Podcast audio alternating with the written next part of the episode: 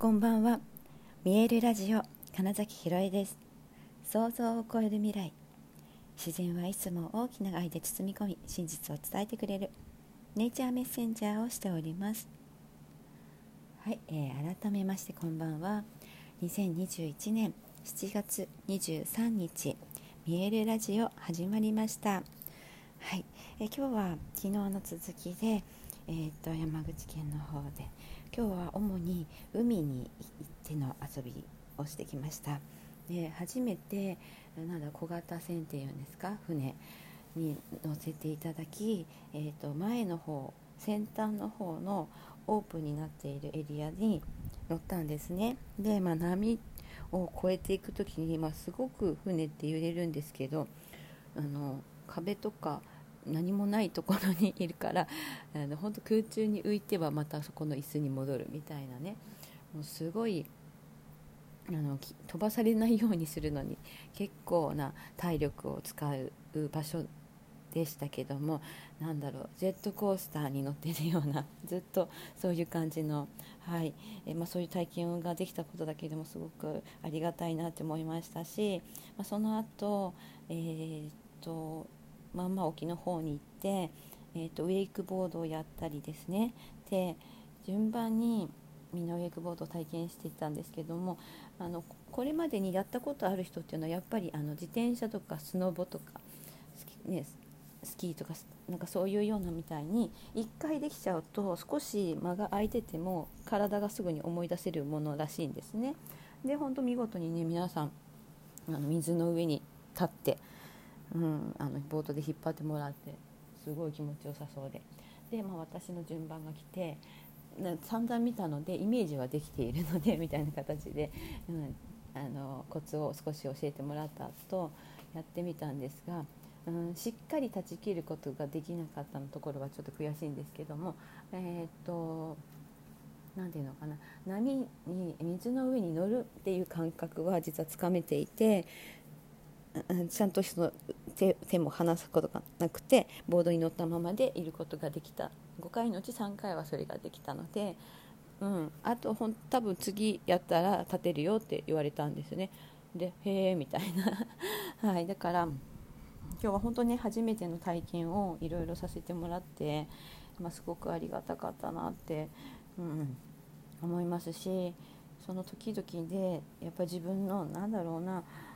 やっぱりチャレンジする時ちょっと怖いみたいなのとかね知らないことどんな風になるのかしらとか、まあ、あと私がねそもそもあの札幌出身なんですけど北海道ってそう私がいた頃は特にあの真夏日30度を超える日がね1年間で1週間もなかったんですよ。だからあの海の水が暖かくならないんですね。それで、えっと、北海道でだから海水浴ってできないんですよ。要は寒すぎて。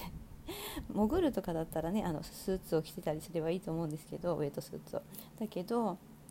なんと素で 普通に水着とかで入って、まあ、無理してでも入るとすぐに寒くすぎて唇が紫になるみたいな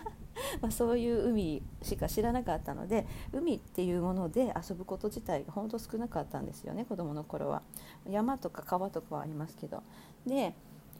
うんとあプールではプールを習ってたことがあるので泳ぐことはできるけど、うん、海は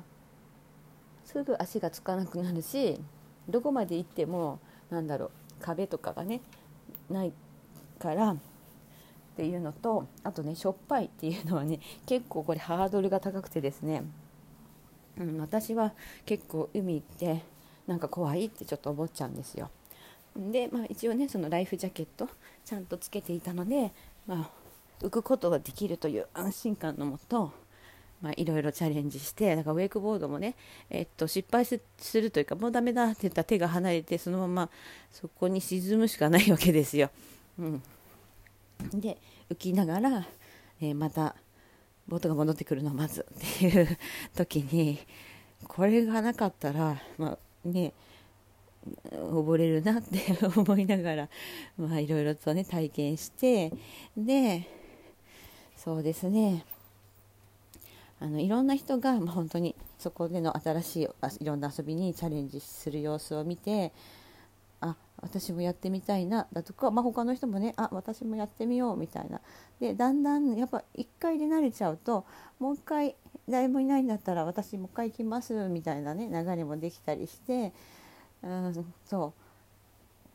う最初はやっぱりみんな何が起こるかなっていう感じだったのが、うん、1回もうやっちゃえば大丈夫っていう風になる、うん、だからこのなんとか私がよく思うのは初体験初めてやることっていうのは1回しか起こらないわけですよね。2回目はもう知ってるものに変わるわけですから。だから 今ニケさんが近くに来ました。分かった分かった。ちょっと待ってね。はいはい。はい。あ、そういうふうにしてだから初めての体験っていうのはやっぱすごく大事なポイントだなって思うんです。でそこでだから感じたこととか見た景色とか聞いた音とかやっぱそういうのがすごく記憶に刻まれるので私はその初めての体験っていうのを結構ね大事にしたいなって思うんです。感覚を。でこれ俳優が、うんと、演技をする時にその新鮮さを持って、えー、何度もできるっていうことが大事だったりしたこともあり、うん、多分そういうふうに思うようになったんじゃないかなって思いました。はい。そうですね。あとはねあらまたニケさんがどこかに行ってしまいましたが。はい、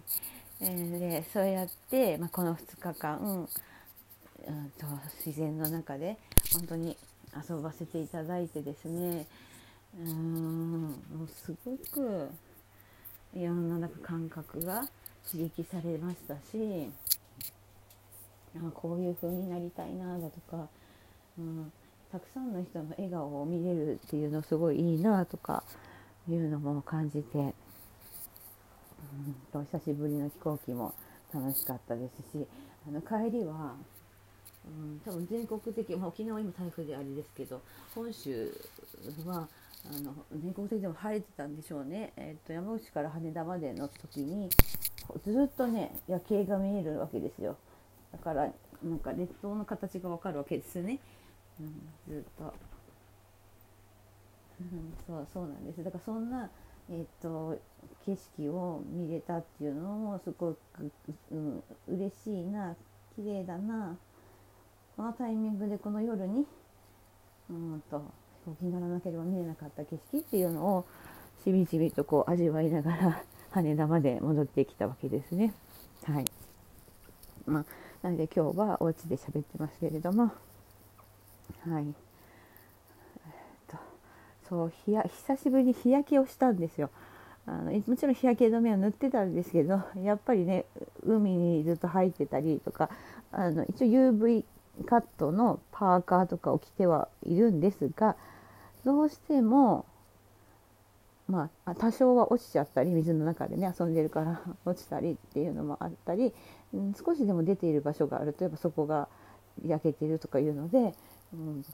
今日は結構ね日焼けを実はしてるんですよ。でそれがね今痒くて。そうなんですよね。そっか日焼けって痒いのかと思いながらはい、であなんかちょっとポツポツ出てるみたいなのもあって、うん、その自然の中にずっと居続けて太陽の光を浴び続けてっていうのが、うん、これだけ体に影響するんだっていうのを実感しつつ